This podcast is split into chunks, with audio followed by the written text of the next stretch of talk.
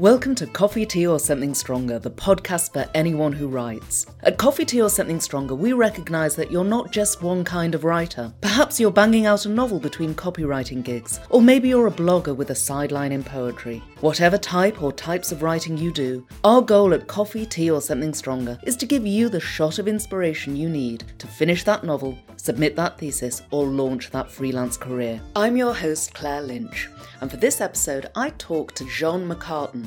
Jeanne taught English in Sweden, France, Malaysia, and the UK before becoming a publisher, developing and co authoring guides to English grammar and vocabulary. Jeanne was also closely involved in developing the spoken word sections of a large database known as a corpus that's used for research into the English language. In this episode, she explained to me what a corpus is and how both language learners and native speakers can use one to ease the writing process. That's coming right up.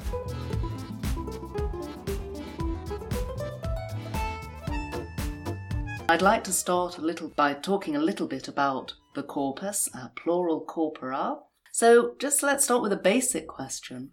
What is a corpus and why do we need them? Well, a corpus is a very large database of language, and there are different types of corpus or corpora. So, for example, if you were a journalist, you might want a corpus of newspaper language. So you could put into your corpus all the newspapers that you were interested in and hold them in a database. I think the easiest way to conceive of a corpus is to think of the internet. The internet is a large repository of language. And how do we find out what's in that? Well, we can use a search engine and type in a word or phrase and get different hits, um, and then we can click on each of those hits and see what is in that um, section of the internet. A corpus is very similar, so we can take a large collection of, say, newspaper language or conversations, and we can type in a word or a phrase into our search window and then get lots and lots of different examples of different people from different newspapers, in the case of a newspaper corpus, or conversations, in the case of a conversation corpus, different examples of that word or phrase being used. And you can use software to analyze the language. So, for example, you can find out what are the most frequent words in conversation do you know what the most frequent word in conversation is? I don't. Tell me. It's I. Oh, because I've just used it. because we because we're always talking about ourselves. Oh, we're so egocentric. but more importantly, when you look at why we're using I, we're using I because of expressions like I mean, I think, I don't know. So I comes very high up the frequency list because we're using it a lot in those expressions. The most frequent word in written English is. I've no idea. The. Oh, of course. The definite article, the. This more grammary word comes right to the top. The is sometimes the top word in conversation too. It depends on on the corpus you get. There are little variations in frequency, but essentially, um, they give you a general guide as to the most frequent words and also phrases in English. So, software like this is used by researchers to be able to describe the language in grammars and vocabulary books and to be able to use that information to teach it to learners of English. And so it sounds like a huge undertaking to create a corpus. Uh, how do you go about uh, assembling a database like that? What, what were the challenges that you faced? Well, in the old days, for written text, uh, books had to be scanned manually um, by people putting them on scanners and then turning the page and scanning. Scanning. Sounds again. incredibly time. It was intensive. incredibly time intensive. Um, but of course, now in these electronic digital ages, it's a lot easier to assemble written texts because so much is available electronically. So that can be very easily collected within the software. Conversation and and interactive kinds of speaking are more difficult because that requires people to have tape recorders of some kind, recording devices. Again, it's a lot easier now with phones having such high quality recording um, equipment built into them.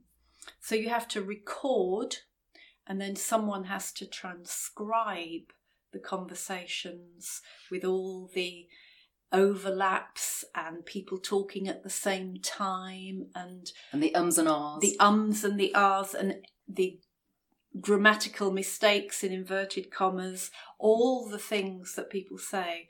And that's very very time consuming. That's that's um, for every hour of talk we estimate it takes about 14 hours for someone to transcribe it Wow. Even if they're a trained um, person, because because of the overlaps, the fact that people talk together, the fact that there are so many little interjections, mm. the ums and the ahs, as as you say. So so they are transcribed and, and turned into text, if you like, and then that text is stored within the database. So how do you decide what goes in the database and what doesn't? That's a very good question what ideally you collect a corpus for a reason. Right. So, for example, if, um, like I and my co authors, we wanted in our materials to be able to teach people the skills and strategies of conversation. So, therefore, we went to collect a corpus of conversation that was representative of the kind of talk that we wanted to be able to teach our students to perform um, adequately. So, so you start with um, not so much a research question, if you like, but with a, a set of aims in mind. We wanted to be able to describe conversation, to see what people do in conversation, and therefore ergo we had to go and and get people to converse. Mm-hmm. so um so that's why and that's how you decide what you're going to put in your corpus. Um, for teaching the writing sections for example um, we had a, a course recently where we were teaching academic writing. We looked then at an academic written corpus of essays, books, research papers, and, and so on. So you don't use an academic written corpus to teach people how to speak and vi- vice versa. So you start out with your aims in mind. That's that's how you decide what you're going to put in.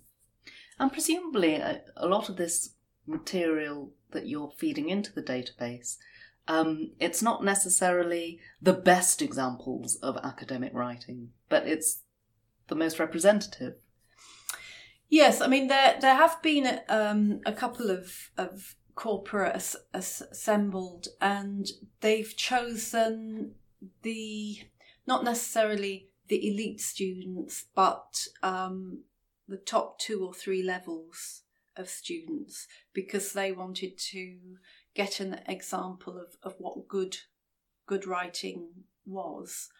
Um, I don't know of any corpora where people have fed in bad bad writing. so, um, but in terms of, of conversation, I think your your your question might be better posed with re, with regard to conversation because in terms of writing, we know what good writing is, and we know um, we know it when we see it in terms of the spoken language, we think we know what is is good conversation. We think we know how people speak, and we think we know how people speak correctly, but that isn't always the case. Um, so, to give you a very simple e- example, um, we are taught uh, in writing that after there is, we should put something singular So um, there is um, a computer on this table. We are taught that when we say, when we have something plural, we should say there are. There are a lot of people in this room. But when you actually transcribe conversations and you look at what most people say, that most people say there is followed by a plural. So they would say there's a lot of people in this room. There's a lot of reasons you shouldn't do that. Um, so, with regard to conversation, we put in everything. And from the corpus, we can see what people actually do, not what we think they should do. Writing is a little bit different. Um, writing has more formal uh, rules that need to be observed so that you can be perceived as a good writer. So, has this work that you've done on the on various corpora given you some insights into the differences of register between mm. written and spoken English? Yeah, uh, yes, quite, quite quite a lot. I mean, there are different. If you compare, for example, conversation with write, business writing, writing reports, or or whatever, conversation usually has more than one participant. So there's a lot lot of back and, and, and forth, lots of ums and ahs and yes and oh, I see and right and oh, really? These little to- tokens that we use to react to what someone is, is saying. Oil the wheels of conversation. To oil the wheels of conversation, to keep it going, to establish the relationship, which is something that doesn't happen in other kinds of talk. For example, we're having an interview right now and you're nodding at me, but you're not saying very much because that would make the recording difficult. But if there weren't a recording, I'm sure you would be saying a lot more than you are now. Mm-hmm. So conversation has a lot of back and forth. It moves, topics change, people go off on another topic, then they come back to their original topic. And it also changes genre, if you like. So we might be having a discussion about something and someone will tell a joke. And then we go back to our dis- discussion. Or you might offer somebody a cup of tea in the middle of it. So it it changes in different ways, whereas writing tends to be more unitary, and you don't have those other voices. So if you're writing, um, sales have been disappointed disappointing this year in your report. You don't have your readers saying, "Oh, really? Is that right?" um, you you you don't have that instant feedback. It's more more unitary um, you don't have the, the, the feedback, and it has to be more coherent, if you like. Um, and as a result, sentences tend to be longer than spoken sentences, um, and they're more um, they're constructed in a more complex manner, and, and there are, there are gram- grammatical items that we find in writing that we don't find as much in mm-hmm. speaking. Mm-hmm. Um, they're the same language, but there are differences of frequency of in, in terms of the types of grammar we find in speaking and writing. And on the on the topic of writing, um, how can people use corpora to get better at writing? Um, and are there any ones that people that are freely available that people can use? There are quite a lot of, of corpora on uh, on the internet. Um, so if you put into a search engine, um, for example, corpus of business English, you probably f- find some um, examples. Um, if you're interested in American English, there's the corpus of contemporary American English, and if you look at that, it's the COCA um, corpus um, as as we call it, um, you'll find all kinds of different types of English within that. If you're interested in academic English, um, there's the British Academic Spoken English Corpus, BASE, B A S E, at the University of Warwick. And they also have a written um, corpus as well. That's British.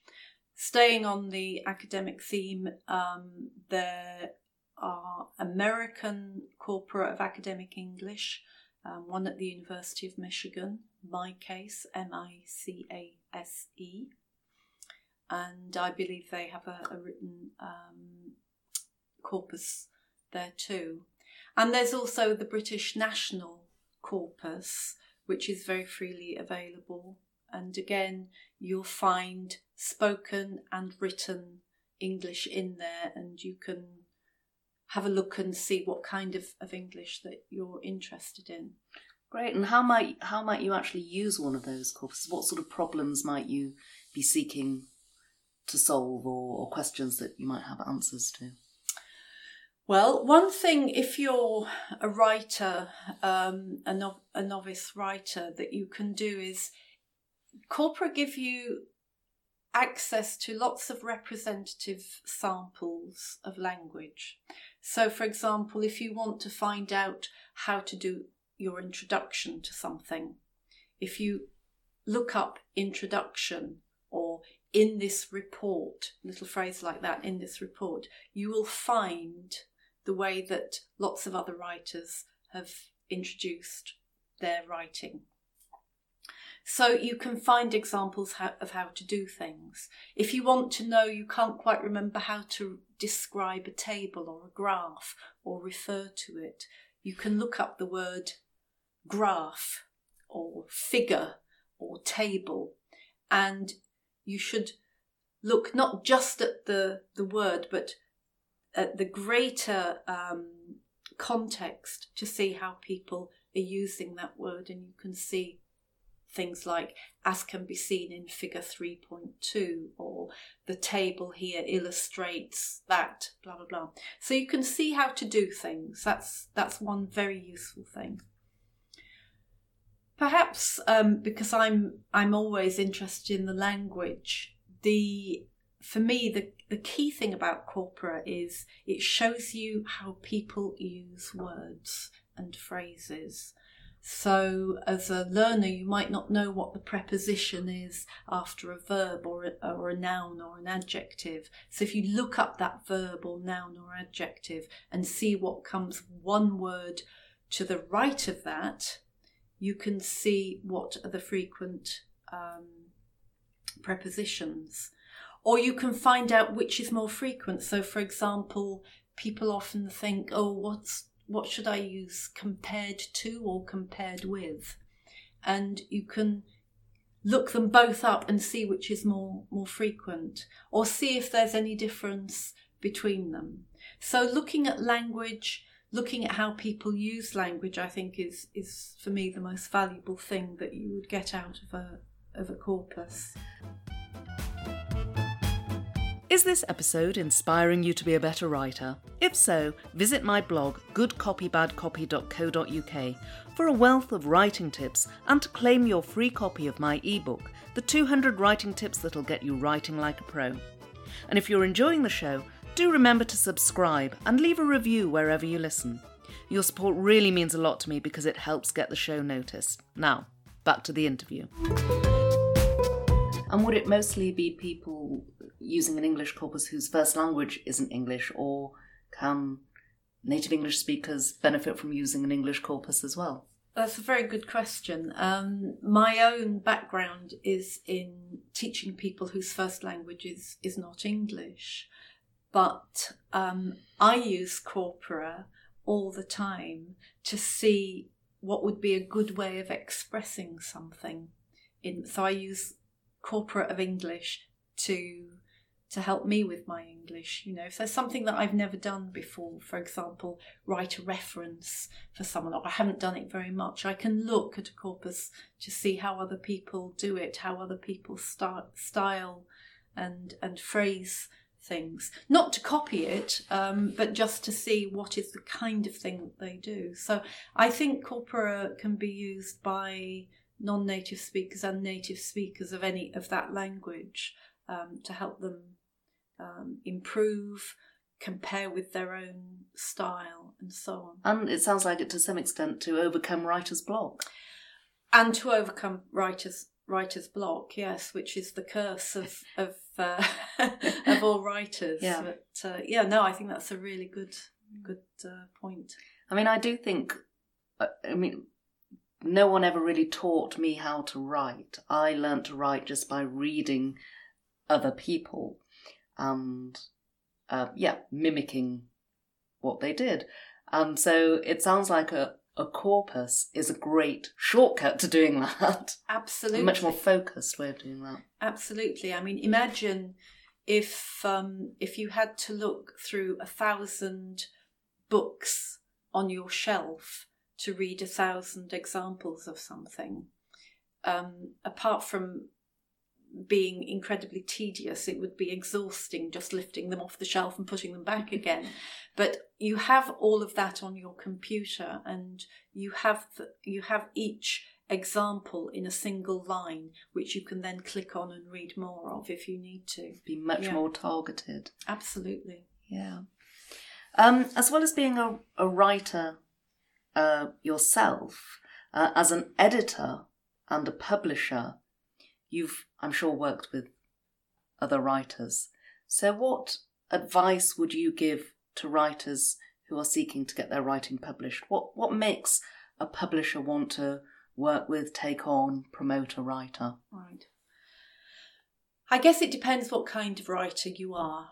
Um, I've worked in educational publishing um, all, all of my life, and I would always advise a writer before you do anything to get to know a publisher um, and to try and make contact with an individual at that publisher who publishes in your area um, to find out what it is that they are looking for and to find out as much as you can how that person, how that company views the kind of writing you're doing. Is it something that has a great future? Do they have any thoughts about how it should develop, how you should approach it, and so on? So I would I would say never ever send a proposal for a book or um, a, an online project or anything to a company without making contact first and getting to know that person and trying to see if they would invite you to send in a proposal. I said I'd say that would be the first thing. In terms of fiction publishing, if you if you want to write fiction, I think there are you have two routes there. Most fiction writers are published by the major publishing houses through an agent unfortunately, because it means that you have to go through a third Mhm. party. But that agent can help you as a writer and help develop your manuscript before you get to the publishing houses. Or you can publish it yourself online. Um, the uh, Fifty Shades of Grey story. Exactly. yeah, exactly. So you can you can do it do it that way. Um, and some people succeed as as, uh, as as she did. Yeah, so it sounds like um, if you aren't going to go down that road, but I suppose even then you're going to want to have a sort of relationship with a potential audience. But it sounds like it's all about networking and relationship building and not sort of going in cold. Yes, yes. In terms of of working with the publishing houses, I would say that's the best Yeah. thing because they they plan what they're doing. Um, they have a clear idea of what they're doing, and that may be what what you're you're thinking of. But I can't think of any um, project at all that was published in the 15 years or so that I worked in house that came in completely cold. Um, it might have come in via a contact that we had who we trusted, somebody that we knew, somebody that we had met at a conference or on a on an editorial visit to a school. But I can't think of any anyone who just walked through the door, sent a manuscript that landed on a desk, and Um, that was so blew you away that Yeah, yeah. Yeah. I, ca- I can't think of one one Yeah. example Yeah. really. So, so the message is get yourself out to the conferences and network. network. Yeah, Which- absolutely. Which is actually quite hard because a lot of writers are introverts. So I think deal with the introversion and force yourself. yes, for, force yourself and just just try and chat chat to people, chat Mm. to the salespeople because they know what um, what the what the market is Mhm. for your particular Mhm. book, and they're often a very good introduction to the editorial Right. side um, because the salespeople are out in the world more than the editorial Yeah. people. So at conferences, don't feel you have to talk to the editorial people. Talk to anyone in the company that you can can find and just get to know them and say a little bit about yourself and establish a relationship that Great way. advice, and presumably those salespeople might actually give you your ideas for your next book because they know what Exactly. a thirst for. exactly and they and they will tell you what um wh- what the reactions are to to their their materials i mean they won't tell you if there's any really negative reactions obviously but um but in my experience they they're quite they're quite useful for finding out what what teachers think Mm-hmm. because they are a very good conduit Mhm. between teachers and editors and writers Right. so Great, great piece of advice. Um, so uh, I want to finish off by just exploring your own habits and processes as a writer with a little bit of a sort of um, quick fire round. So, what fuels your writing? Coffee, tea, or something stronger? Um, tea, then coffee, then tea. Okay. you alternate your sources of caffeine. Yes. Uh, when do you like to write? Are you more of a lark or an owl? I am a lark, so a slightly lazy lark. I'm not a. I, I I can get up at six in the morning and write if I if I have a deadline, but um, comfort wise, I'd start around 9 Mm-hmm. and um, I tend to do what I call the text production in the morning, and in the afternoon I do editing kinds of tasks, or I work a lot with a co-author, so I might um, read um, a co-author's work and and edit that because I've I've learnt about myself that I work well on my own stuff in the morning and in the afternoon I work better on on a different kind of task that doesn't need me to I won't say think as much because you're you're still thinking but it doesn't require me to produce Yes, that origination. yeah Yeah. yeah, Yeah. Uh, so when you are originating, producing, are you a planner or a plunger? Do you draft a detailed outline or do you dive right in? Um, that's a good question. I I think um, I'm a I'm a I'm a bit of both. Is if there's a word, I'm a a planger. Uh, A plunger. if I can combine the words. Um, if you're writing a, an edu- educational textbook, you have pretty much decided your your topic and your um, target language that you're ho- hoping to teach. Having said that, um, we're not afraid to change our plan if we find something else would work better. hmm So, although you know roughly what you're doing, sometimes your initial thoughts and plans work out well. Sometimes you think, you know what, this would be better if we did it another way. And I, I think I'm the same if I have to do more formal academic writing as as well. You have your your main headings, um, but I'm never afraid to change the plan. So I'm a, I'm a bit of both. I'm a bit of both, and I think for me, writing is is sort of iterative. You you you you try it out. You you learn something from that, and you apply it to what you're next you're next doing. So what comes out at the end might not be what you thought was going to come out when you started, but usually it's it's better for having been flexible. Yeah, I think that plunger as a term is a good way of describing the writing process. Yeah. Uh, would you describe your desk as clear or cluttered? Um, it is not clear. It is occasionally cluttered, and most of the time it's it's a bit of both. Okay. Music or silence? Absolutely silence. I can't work with music on in the background. Absolutely not. If the radio is on in a different room, I can block that out. Music I can't block out. So silence. Okay. And who's your favourite writer? Oh. Um as a fiction. Whatever. Right. Any genre you Any like. genre. That's um I love the novels of Rose Tremain. Anything she's written I've really enjoyed. Um and I love the Irish writer John McGahern and Colm Tóibín is another one of my favourites.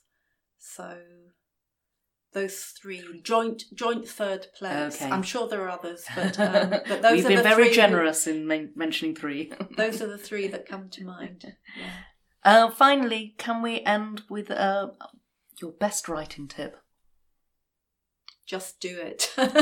Just do it. um, don't feel you have to start at the beginning. If you have different sections that you know you're going to have to do, start on the section that you know you're going to be able to write something in and do it to gain confidence.